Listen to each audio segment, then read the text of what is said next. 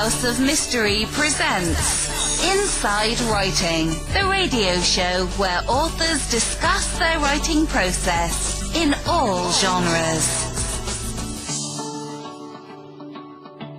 Uh, joining us, we've got Matthew Swayne. Um, thank you for being here, Matt. Thank you very much for having me on. Ah, this is going to be fun. Now, you've written some great books. I was looking through, and you, there's quite a bit I could talk to you about. I mean, we Mm-hmm. could we could get into the uh, ghosts of Penn State, and we already did before. Um, Mm-hmm. You know, uh, America's haunted universities, uh, the haunted rock and roll thing too. Um, that would be interesting too. There's so there's so many different stories out there. Um, but I chose your latest book, um, Haunted World War II. Woohoo! Um, now, what? uh, First of all, when you when you started writing Haunted World War II, um, what what did you what did you have to do differently? That's a really good question, and I can give you the brief uh, overview of my career. And it starts at birth. I was born on Halloween, so so I I started writing. I didn't really start writing about the paranormal, but I was always interested in ghost stories and folklore. I, I can't remember a time of not being interested in that. And what happened to me is when I started working as a reporter for a local newspaper in Pennsylvania, I started to always try to come up with a really good Halloween feature story. So I came up with uh, an idea one year to do some local ghost legends, and I ended up adding some ghost stories from Penn State because it's pretty close by my hometown. And I never really got a reaction to a story like I got from that one. Uh, people were coming up, you know, on the street, at restaurants, at bars, telling me their ghost stories. And, you know, there was a, a part of me that thought, this is a really good idea. If I could make it into a book, that's, that got me into, um, talking about university ghost lore and ghost stories. But, but from there, I started trying to, I, you know, I, I landed my first book contract. And from there, I tried to mix my uh, love of certain eras of history with the the supernatural. So that kind of led to this haunted rock and roll, and I did a book called Even More Haunted Rock and Roll and, and Ghosts of Country Music. And I was looking for a project, and honestly, I I'm a kind of more of a Civil War nerd than anything. And so I wanted to do a ghost of civil, uh, ghost stories of the Civil War. But what I found is that there's just really so many people have covered that and have done a really good job that I didn't feel like I could add anything to it. So I switched gears and I, I do like World War II history. I started delving into that and, you know, very quickly I found uh, the difference between this book and the other books is you know, haunted rock and roll, I could write a lot of tongue in cheek ghost stories of Jim Morrison haunting a bathroom of a Mexican restaurant. You know, I could do some Elvis Presley ghost stories that are more, you know, ghost lore. But with this, the, the material was, was much more serious. I mean, when you're talking about the sacrifices of, of not only the soldiers, but also a lot of the civilians, it adds a little bit of um, a more of a somber tone. And as a writer, I don't want to get into areas where I, I think I might offend people. Uh, I intention one of the the things that came out of my research, especially talking to a, a ghost hunter who uh, lives in in Germany, is he told me the the concentration camps and those sites are extremely haunted but he refuses to uh, research in those areas. And he really convinced me to stay away from that. And so those are some of the things that I had to think about when I was writing this that I, I never had to um, when I was working on, especially the the music ghost book, because there are serious topics that I bring up in the the music ghost book, uh, but not not anywhere close to what I worked here. Yeah, and musicians aren't as offended so easily. Yeah, they're they're great about that. Yeah, yeah. Well, and you when you come to death or concentration camps and things like that, there's it's still very painful for a lot of people. Mm-hmm. So Yeah. you know, Yeah, and the the added twist to that is it's very painful for people. I really believe that there's a connection between consciousness and and some of these stories that events in in the case of haunted rock and roll, I really found a connection between the consciousness raising activity of music, what it does to a person's being, and their perceptions and maybe even their acceptance of the supernatural in these books too, the idea of trauma, the idea of sadness, of, of lives lost so quickly, I think play a role in that consciousness supernatural connection. So on one hand, you have an area that is bring to the, I believe my book probably only scratches the surface of the, the supernatural stories out there. But you have so many, but then you have to be very delicate in how you deliver them. now now in Haunted World War II, what was the premise? Like, where where were you selecting to go? Kind of, what, what was the outline of what that book was going to be?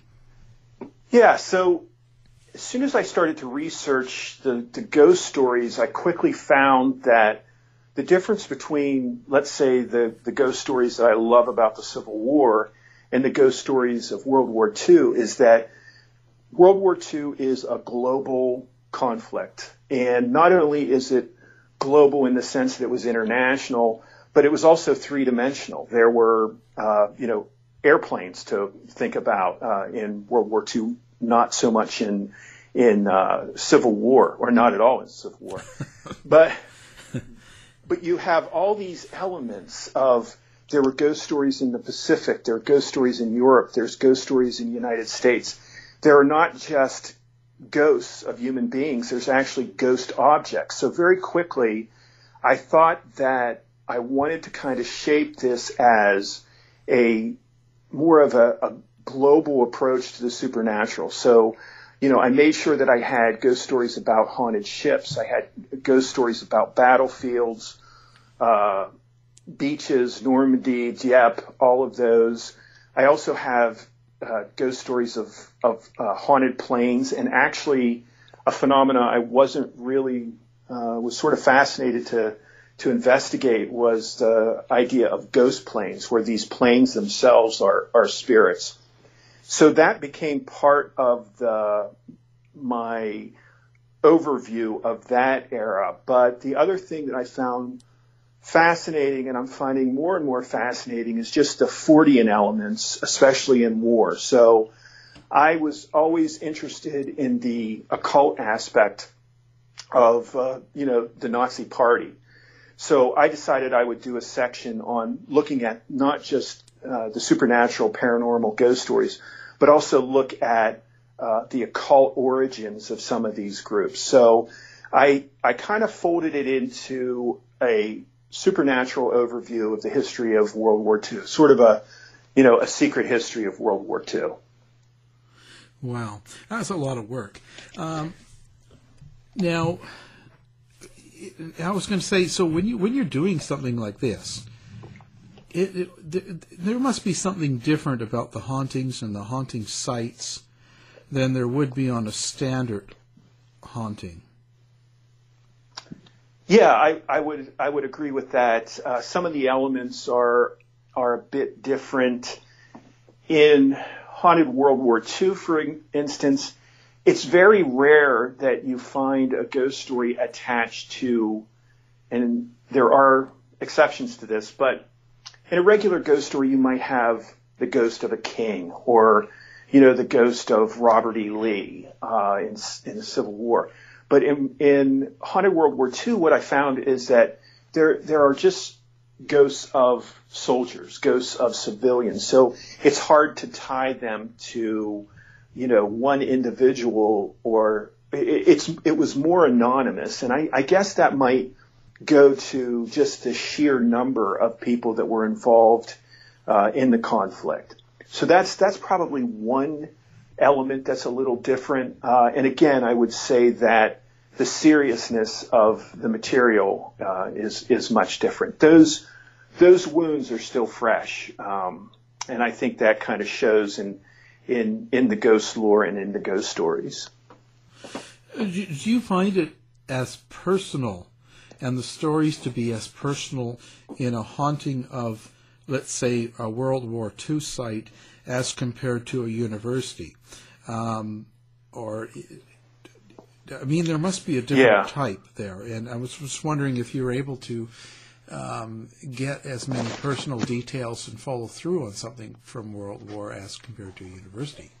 Well, in the university, you get a lot more ghost lore, which is just folklore that features ghosts and spirits. And this is this has become an oral tradition. And the ghost stories in universities, you know, when I wrote that book and I, I walked away from it saying, why do you know students tell ghost stories on campus when you're supposed to go to universities to lose superstition, to become more rational, and, and yet I think that uh, most of these campuses that I looked at and collected the folklore from were probably more haunted than some of the battlefields in World War II or in the Civil War on a you know per acre basis. So why does that happen? And I think that ghost stories play a lot of roles that you might not be aware of. Um, you know, in a university ghost story, there might be a, a victim of a homicide. And for the most part, campuses are very uh, safe areas.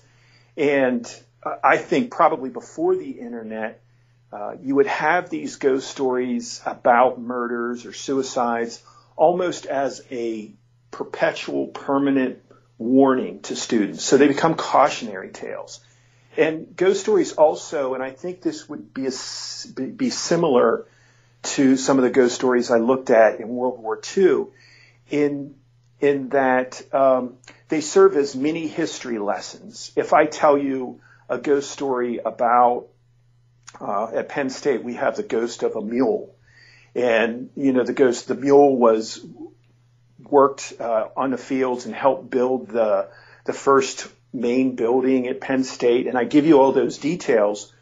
Within a very short time, I've given you a little bit of the essence of what that university stands for. Hardworking, blue collar, agriculture, all of those are embedded in these ghost stories. And so when I tell you a, a ghost story about, you know, Normandy or, um, you know, a ghost story about the battlefields in Germany, I'm going to give you details that sort of give you a little bit of history about the battle, the people that were involved, the sacrifices, all of those are embedded in, in sometimes what we might consider all just a silly, you know, piece of ghost lore. But I think they're really important that way, and I think they were more important prior to the internet uh, because they were they would maintain that history. Now I had some great history professors at Penn State. I had a minor in history, which somewhat explains getting into this book. And I have to tell you that ghost stories are not perfect or great history. But I, I found uh, through writing some of these books, one of the best comments I had about writing haunted rock and roll was a lady basically accosted me at a, um, a book signing and said, I don't believe, you know, in any of this crap, but I will tell you, I I love reading the history of these rock stars and I'm really getting into finding out more about them. So maybe that's what that serves as. So it's almost like a jumping off point into getting deeper and deeper into into the history of those areas and those eras like World War II. What what country did you find to be um, the most haunted as far as war sites or war locations? Well, I would say Normandy seemed to be the most, and I do have a distinction between a ghost story or an account of a ghost encounter and ghost lore. Um, ghost stories and ghost accounts of ghost encounters are personal, first person. They go to the internet, they write their stories, or they go to the press, they write them in books, they write them in newspapers, and there's a personal account. Ghost lore is sort of, well, this place is haunted because this happened and I my cousin's friend was driving there and saw a you know a tank cross the road. Those are ghost lore. I still think they're important, and I still include them in the books. But there's two different ones. But that's a kind of a long intro to saying that I think Normandy seems to be the most active, quote unquote, paranormally or supernaturally, with a lot of people having very deep personal experiences at those places. In the United States, Pearl Harbor, a lot of people have personal encounters with that. But in my opinion, I think the the deepest, the the most riveting and some somewhat gut wrenching are the ghost stories in the South Pacific. Um, Iwo Jima is is one that stands out. It's just a very uh, you know gut wrenching story, and one of the stories that's that's told, um, and I might be confusing this with uh, there. It might be in Okinawa, but in those islands there are there are some really incredible stories about people feeling the presence of these civilians. Um, who were uh, in the in the one case the civilians were before the Japanese or before the Americans landed on the island the Japanese had basically told them that the Americans were going to come and they were going to kill and torture and rape and everyone was going to die in a most horrific fashion probably thinking that the civilians would end up fighting against the Americans. But what happened was that groups of them uh, committed suicide uh, in mass, throwing themselves off the cliff. And at that cliff, there's also a, a peace museum. And there have been several accounts of people walking in the field next to this peace museum, hearing these, what sounds like footprints coming, uh, you know, a bunch of people running behind them. And when they turn, there's nobody there, but then they feel a wind and a presence go by them, and then they hear you know, seconds later, the screen. Um, so that's a case for me that it was just, you know, so moving to hear that story and, and to think about, you know, I don't know, I've never been able to find a personal account about that where someone said, I heard this, I saw this, but just that ghost lore around that era, area and, and how that, you know, kind of feeds into this idea of, uh, sacrifice and the real the real terror of war. It, it speaks to that. So when you when you're dealing with um, a ghost story from this situation, have you let's let's start this way. Have you mm-hmm. had an encounter at one of these locations that really affected you? Um, I don't want to say scared or made you happy, but just an effect, right. one that stayed with you to all this time. Well, and I, I do try to, I, I haven't visited all these sites. Uh, I've never traveled to Europe, um, but some of the ones closer to home, like the USS North Carolina, which I was on. Now, I didn't see a ghost. I didn't hear one, but there is something, and this could be completely psychological on my part. Uh, there is something about those spaces that you really feel the presence of those soldiers and sailors. Uh, so the USS North Carolina was one for me. I've always said that, you know, with my haunted rock and roll book, when I went to Sun Studio, which I couldn't find any ghost stories about, believe it or not, but when I was in that space, I could, you know, I could feel the presence of Elvis. So for me, I didn't, you know, feel anything. I can't say that I, I sensed anything supernatural, but I wonder whether that feeling doesn't play into either the experience that you have of maybe misinterpreting natural phenomena as supernatural, or could there be a possibility of a link between that that consciousness raising activity and what I would consider actual anomalous activity? Those are the questions I have in my own personal life, I have a very high bar for paranormal and supernatural. And I've had what I would consider weird stuff happen to me that are, that's very hard to explain. But I don't, it's never risen to the level of, of the supernatural. In this book and in other books, I can't say that it's even the majority, but what I can tell you is that people have experienced stuff that they can't explain and they, they really believe that they have come in contact with uh, something outside of of what we would consider, you know, rational. And these people are believable. And trust me, at these book signings, I get everyone coming up and telling me their the scariest stories they can think of uh, that that has happened to them. And the people, by and large, are you know smart. They don't seem to be prone to localized hallucinations. That every time they walk into a certain part of the house, they have a hallucination that doesn't usually happen. Uh, all of those things make me open-minded uh, that that these things could happen. Hmm. You know, I have to wonder. Um, so, did you talk to a lot of people that had families that were involved in some of these wars? You know, I really never got a chance to do that, but that's that's definitely an interesting idea. Yeah, it'd be interesting to to, to try and tie them together with some of the stories. Mm-hmm. How, how is it? How is the feeling of some of these places? Like, um, do you think that the haunting will last forever, like in Pearl Harbor, for instance? I think Pearl Harbor definitely. I think as long as those that monument's there, as long as those sailors are really uh, buried uh, underwater in in what remains of the Arizona is this kind of uh, undersea tomb. I, I think there there will be.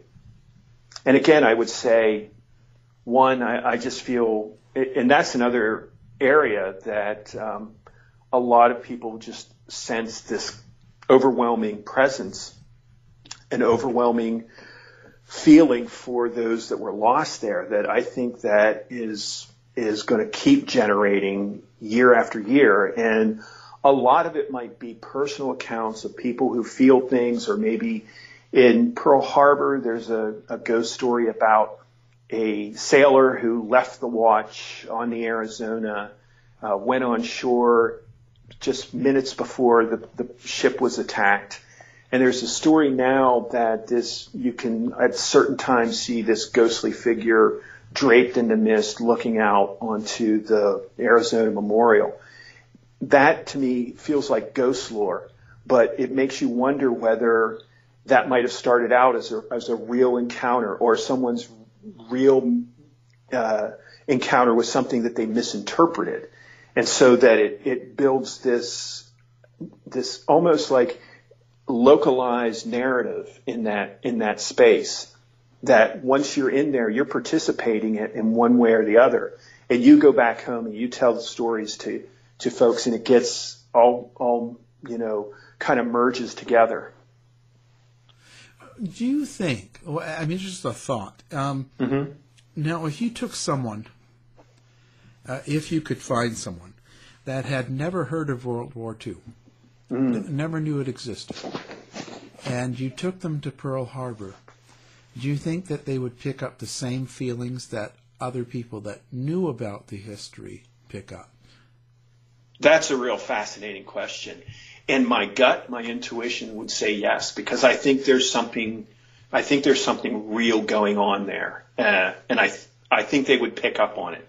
Um, well, do you, know, think they'd pick up on, on, on, like, when you're in a place that there's been severe loss, casualties, mm-hmm. lots of death, and there's a lot of anguish and emotion that happened during that time.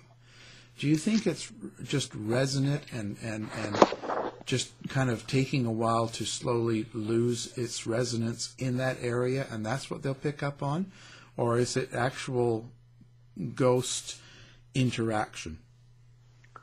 I think it's, I, I lean more towards the resonance explanation but I also leave open the possibility that it creates uh, phenomena outside of the normal type of phenomena. If if I'm interpreting some of these personal accounts correctly, and these people have had seen, felt, heard things that weren't there, then I think it might be a combination of both. That the resonance of those stories externalizes into some of the phenomena that are, are talked about in those ghost accounts.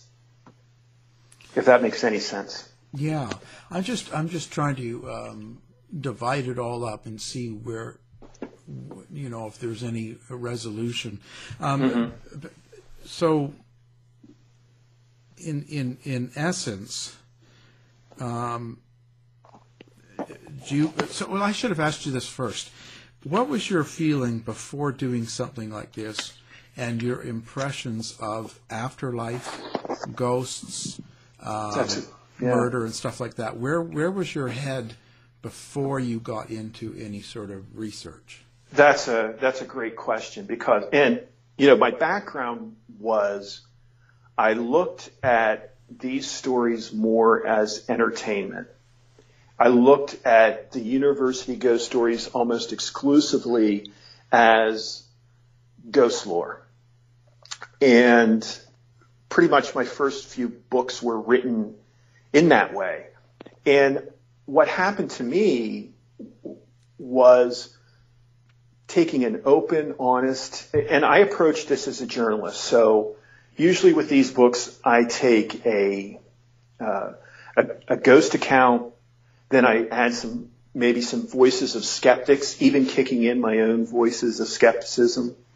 And then I maybe have a counter to it. That's almost like a, like an argument. I, I try to do that in almost all of the stories when it's, when it's applicable. Um, but what happened to me is, and, and when I'm writing these things, I shift myself between total believer and total, you know, cynic back and forth as I'm writing these. But when I had people, after you write these things, then, then people give you their first person accounts and they always say, don't quote me on this or don't put me in your book, but here's what happened to me.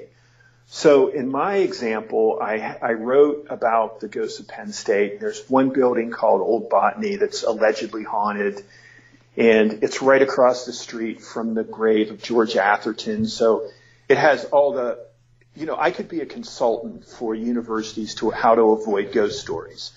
And one of the things is don't put a grave on your campus, but this has created what I consider ghost lore. And then a few years after it was published, uh, a janitor came to me and actually sought me out and said, Hey, I read your book and I read about old botany. Here's what happened to me. And his stories were, were truly, uh, you know, I, I got a chill up and down my spine as he would tell me his stories. And, and he wasn't worried about ghost lore or folklore. He actually petitioned to get off of cleaning that building at night because of some of the strange activity. Uh, he heard the one story he told me he was just finishing up vacuuming and he heard this crash of glass and he thought someone broke in. So he within, you know, a minute ran down to that room, opened it up and it was absolutely empty. There was no glass. There was nothing, you know, broken. It didn't seem anything amiss. There was no open windows. So he had, uh, you know, left and then told someone else, and they said that that place is, you know, got spooks. And then he looked at it in that room, Old Botany was, which is now a more of a office space. It was actually a lab.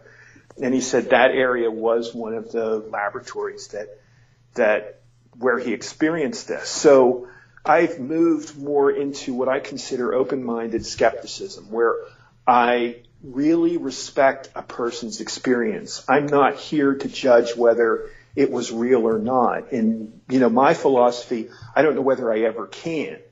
So my attitude has moved really almost, uh, you know, 180 degrees from where I was, where I considered this, you know, entertaining. And especially when I got into uh, haunted rock and roll, I, I really um, looked at look at things completely different. Because in that case, I just think I thought, well, yeah, big personalities and people are famous and they get attached to their stars and celebrities and they don't want them to die, so they keep them here through these ghost stories. That may be legitimate, but then you have other stories uh, among those uh, tales that, that seem to rise above that. And people, again, have told me about their own experiences in places like Graceland and uh, other areas where the these rock rock star ghosts have been seen or heard or felt.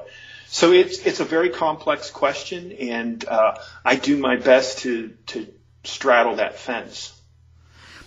I was going to say, it sounds like in a way all of your books are con- connected. It's almost like you're going through a process with the afterlife and haunting, and you're going through that process by writing these books. That's that's a that's a fair point, um, and I don't think anyone would read anything that I would write philosophically. I, I think I would probably bore people. So maybe it's a way for me to make it kind of entertaining too. Mm. Now, um, did, have you ever thought about the reason that these ghosts actually haunt? Why do they exist? And that, especially like you know, uh, war ones to rock ones to mm-hmm. uh, Penn State. Uh, you know, there's there's all these variances of people. We all live lives, and um, and it seems in general with Hollywood, um, we kind of get the idea that um, ghosts are people that had unfinished business on mm-hmm. life. Or they missed something, the the mm-hmm. love of their life, or you know, there's always those stories, and they're the ones that kind of are out there for the most part. Mm-hmm. Do you think that's what's going on with ghost hauntings or ghost existence? Well, I think that's an explanation for some of them. My own personal opinion, though, is that this there's something much deeper to this than I think the traditional way that ghosts are looked at that is, you know, your Uncle Henry passes away and he loved his chair so much and he loved his cigar so much that uh, you know his spirit or you know maybe remains of his consciousness exist in this space and that's why you smell the cigar and that's why you might hear the chair creak. I think that's you think it's about the spirit. What I feel strongly is that these stories are more about the observer. They're more about your consciousness than the consciousness of General Patton or the consciousness of Jim Morrison or, or any of the people that I've written about. It's more about what they are telling you. So rather than thinking that maybe, you know, your uncle is still here in his chair, maybe you're trying to preserve that memory in whatever way you can. That's kind of how I look at it. Uh, and I know I would get horrible uh, debates from other people about that, but that, that's kind of how I look at it. Well, we get bad email for everything. Oh, good. It doesn't matter what side you're on. Okay. Uh, but well, I'm just sort of wondering this because a lot of times, um, and it's it, it's progressed in the paranormal world. You know, with psychics and TV programs have moved on from not just the the haunting, you know, unresolved or these situations to now where you've got, you know, the the psychic or the medium on going well She's trying to connect with you. She wants to tell you it's okay. Mm-hmm. Like it's okay that you stole her money and slept with her husband and, and killed their yeah. their mother. Like you know what I mean? And it's kind of like right. uh, so they're here to tell you everything's great. There seems to be this resolution a lot with with public, and I I don't know that I'm really believing that, and I don't know if I really follow the direction everyone's going into in the mainstream. Uh, I'm just trying to, to, to try and figure out what the point would be for because we live these lives and then so they die. I'm going to be dead very soon. Um, mm-hmm. What would be the point of coming back for me to tell me it's okay when you're going to tell me that in, in a couple of years? Right. I, I I think that you've you've kind of pinpointed the number one reason why I lean to the other direction. I, you know, I just, uh, first of all, I, I feel like it would be really unfair for somebody who was, uh, you know, let's say a victim of the Holocaust to be stuck in that, that place. So maybe I'm reacting to that. Uh, but I, I think also I, I, I feel like that explanation is a little too neat, right? Uh, and I, I, I think there are some of the best ghost stories around are based on that there's a ghost in this space and they need X, Y, and Z and I have to figure it out. It's a mystery. And then once you figure out they're here because, you know, there, there was a pair of glasses that they were missing and you have to bring it to so and so. And once you do that, the spirit is relieved. I feel like that, that's a, that's a, that's a narrative conceit in my my Yeah. my uh, opinion. So I, I don't think it's that neat. And the other thing I would suggest is this doesn't have to be an either or. It might be a both and. I you know I open up that possibility too. Uh, yeah, I'm, I, you know, and I'm I'm not coming at it saying I really have an answer. I just I just analyze so much. That's how I'm built. Yeah. And, and I don't analyze to put down, and I'm not analyzing to disagree or same as with any side for the people listening. You know, they they know me that by now. I hope. Uh, I just like to analyze what is put in front of me and, and think about it from all sides, and then and I usually just leave it. I, I don't like to come up with an answer because then you're resolved and you no longer think about more things. You know what I'm That's- saying? Like once you've come up with a conclusion, then you no longer investigate. And I don't want to stop investigating. I just Right. want to keep assembling ideas and information. You know, and uh, I just find it, it ter- terribly interesting. And that's the other thing. Now, do you find, um, do you think that a um, cemetery or a uh, war field or a hospital or someone's home, when each have had deaths or murders, uh, whatever occur, do you think there's a difference if, if you brought people from outside of that to each place to stand for a half hour? You think they would feel a difference between the four of them? That would be a fascinating study, but I, I, I don't know whether they would be able to detect the texture of those different spaces. Yeah, yeah. There's so much to it, you know. Yeah. It's so much hurt. Um, do you have any um, people in the um, paranormal world that impress you, or that that, fo- that you follow, that you sort of um, check on just to see what they're doing because you think they're doing something good? You know, well, I probably not so much in the the mainstream television uh, paranormal world, but but what I've done, you know, and I think you talked pretty close to my approach. Um, kind of bring out all the voices you can and put them uh, put them in the story and let other people debate it and talk about it. I think that's what what makes what makes uh, writing about this so kind of rich and interesting. Uh, I also find it's it's probably why I get bad reviews a lot of times. But in any event, in, in any event, that that is that is kind of my my approach. But what I personally I like to reach out to as many ghost hunters, paranormal investigators, paranormal researchers, mediums, interested people, whoever is can give me a little lead in this. And what I found is uh, most of those folks uh, are the ones that I've talked to really are are committed and legitimate uh, in their beliefs about about what they're doing and, and why they're doing it, and have you know very deep deep beliefs about it. So I've come away. You know, I think there's a you know out uh, for maybe the mainstream, they're kind of looked at a, as a little wacky.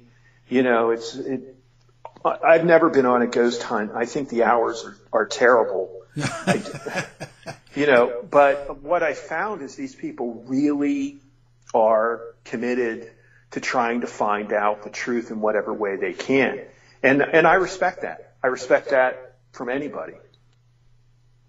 Yeah, I think it's good. I, I, like I said, I, I don't necessarily like or agree with the direction it seems to be going in. Um, you know, there's too, they have too many answers. Yeah, yeah, and and really, there what what I would consider a, a lot of that to be is confirmation bias, where they go in and they investigate and they find this phenomena uh, or things that are anomalous phenomena, phenomena, and what they do is kind of carve it into their philosophy and narrative. I mean, you know, honestly, if I'm going to be completely honest, I, I don't see many people taking a very scientific approach to it. And that might be because you can't take a scientific approach because there's no way you could quantify to a certain level. I felt a presence, you know, uh, it, there's elements of this that maybe go beyond that. So that's, you know, that's another reason why I, I'm a little more open when I'm presenting these cases to get as many pieces out there so that people can decide for themselves. Because at the end of the day, they're going to anyways.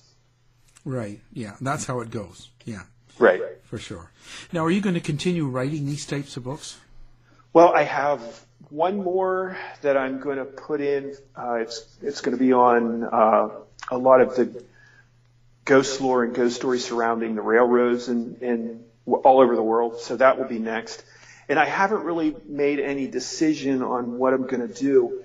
Uh, I don't know whether I can publish much more on the haunted, you know, ghost stories of music, but I'm I'm really attached to that project, and I think I'm going to try to pursue that, whether it's just blogging or or you know what I did last time was self-publish a book, because what I'm finding is again, I I will go on a show like this, and I will start getting emails about, oh, you know, so and so experienced this. Have you checked this space out? And then I just start looking into it and collecting it.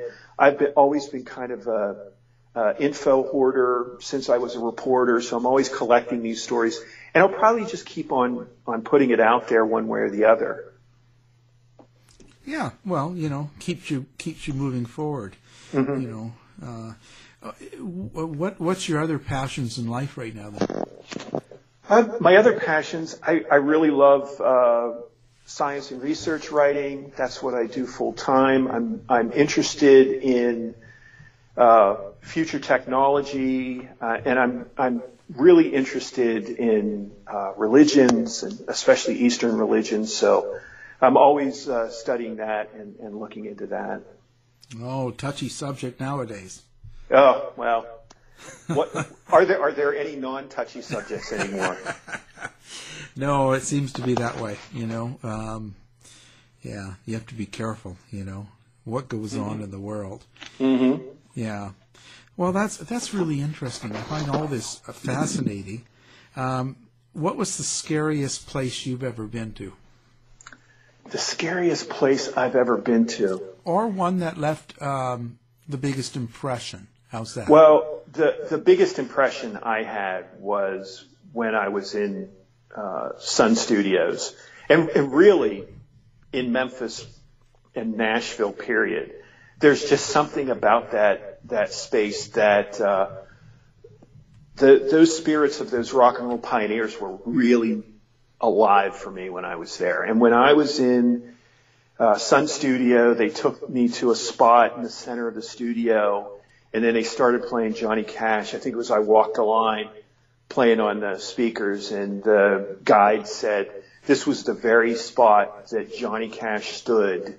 Uh, I'm getting goosebumps right now when he sang that song and it just, you know, I can, I can relive it over and over again. So the, that's, I wasn't scared at all, but I was just deeply, deeply moved. The thing about me, I was born on Halloween, and just about everything freaks me out. So uh, I don't really try to go engage in any of the the ghost stuff. I I, I like being in a safe spot, uh, away from ghosts, writing about it, so all my friends can enjoy that. Hmm. Safe spot. Now, did uh, Johnny Cash touch you inappropriately? No. Okay. In no way. No. Oh. But he did touch me. I would have been offended. It was like, what's wrong with me? well, well, that's yeah, that's pretty cool. Um, and, and so, have you ever seen a ghost? No, I uh, alluded to this earlier. I I lived in an apartment for about a year, year and a half, and I had experiences where one night I, there were about three or four interior doors in this apartment. I left them open all the time. Uh, I went to bed and I realized I forgot to lock the door and I think I threw out an expletive and said, oh, I don't care and went to bed. I woke up the next morning and every single door was closed, all four or five of those doors. So that was one thing. Uh, I was at the kitchen about 30, 40 feet from the television set it turned on by itself. Uh, there, there were some of those types of phenomena. Now I can explain how it might happen naturally. I might have slept, you know, been sleepwalking and got up and closed those doors as a response to, you know, that worry in, in myself.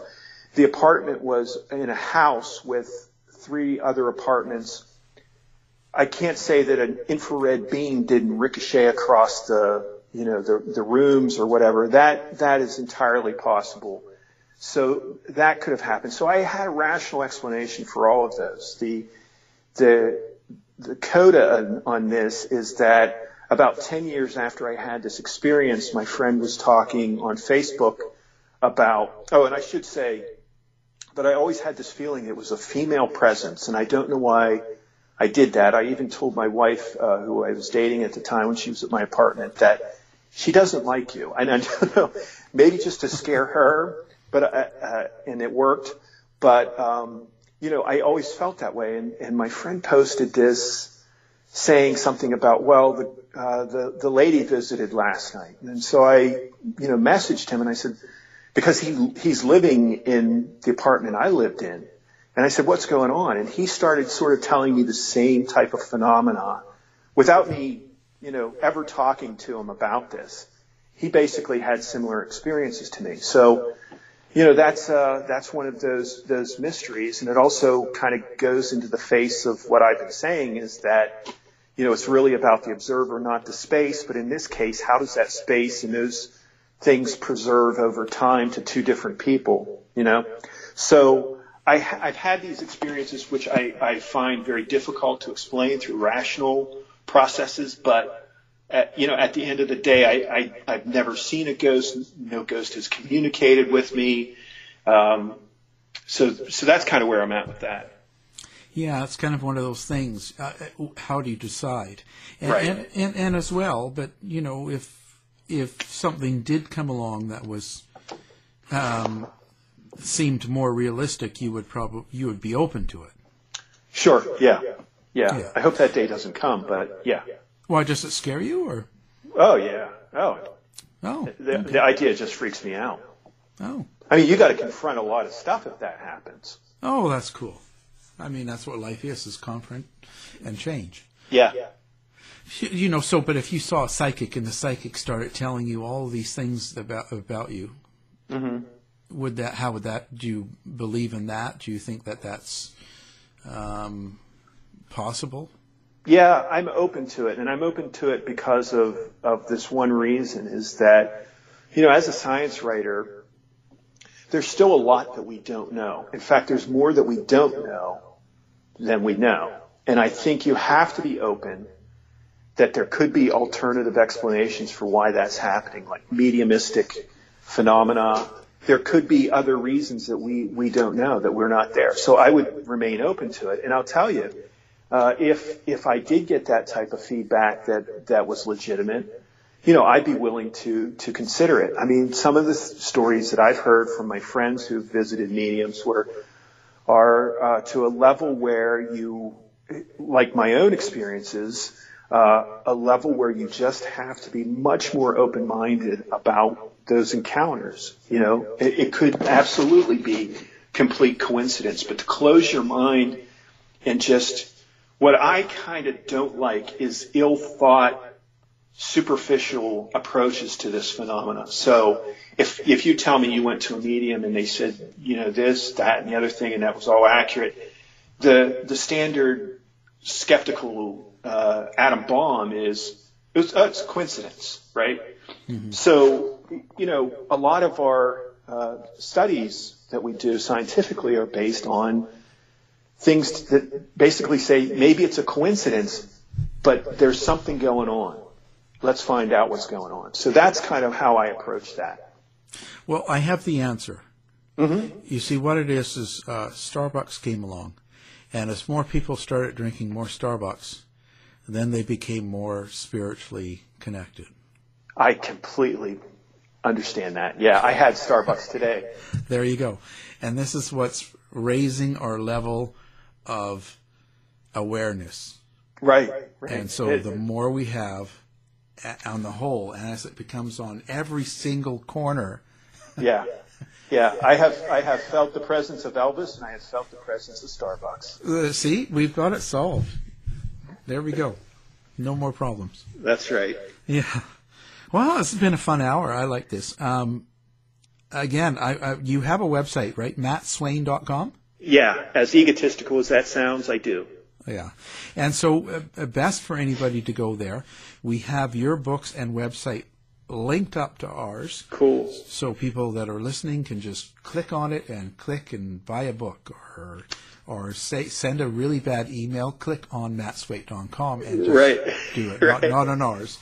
Um, so yeah, well again, thank you very much and um, um, I hope you come on again sometime. We do the rock and roll. I would love to talk about rock and roll. We'll probably need a couple hours, but I would like to add, if if you can, uh, give me a review on on Amazon.com uh, if you like the book. If you don't, uh, send me the email. Yeah. yeah, I ask for that all the time. I know people don't realize these reviews are important, people. So Oh my gosh! Yeah. get on there and do it. I would appreciate it. To find out more about our show, guests, or to listen to past shows from our archive, please go to www.houseofmysteryradio.com. Show's over for now. Was it as good for you as it was for me? Well, good night. This has been a production of Something Weird Media. I'll be back.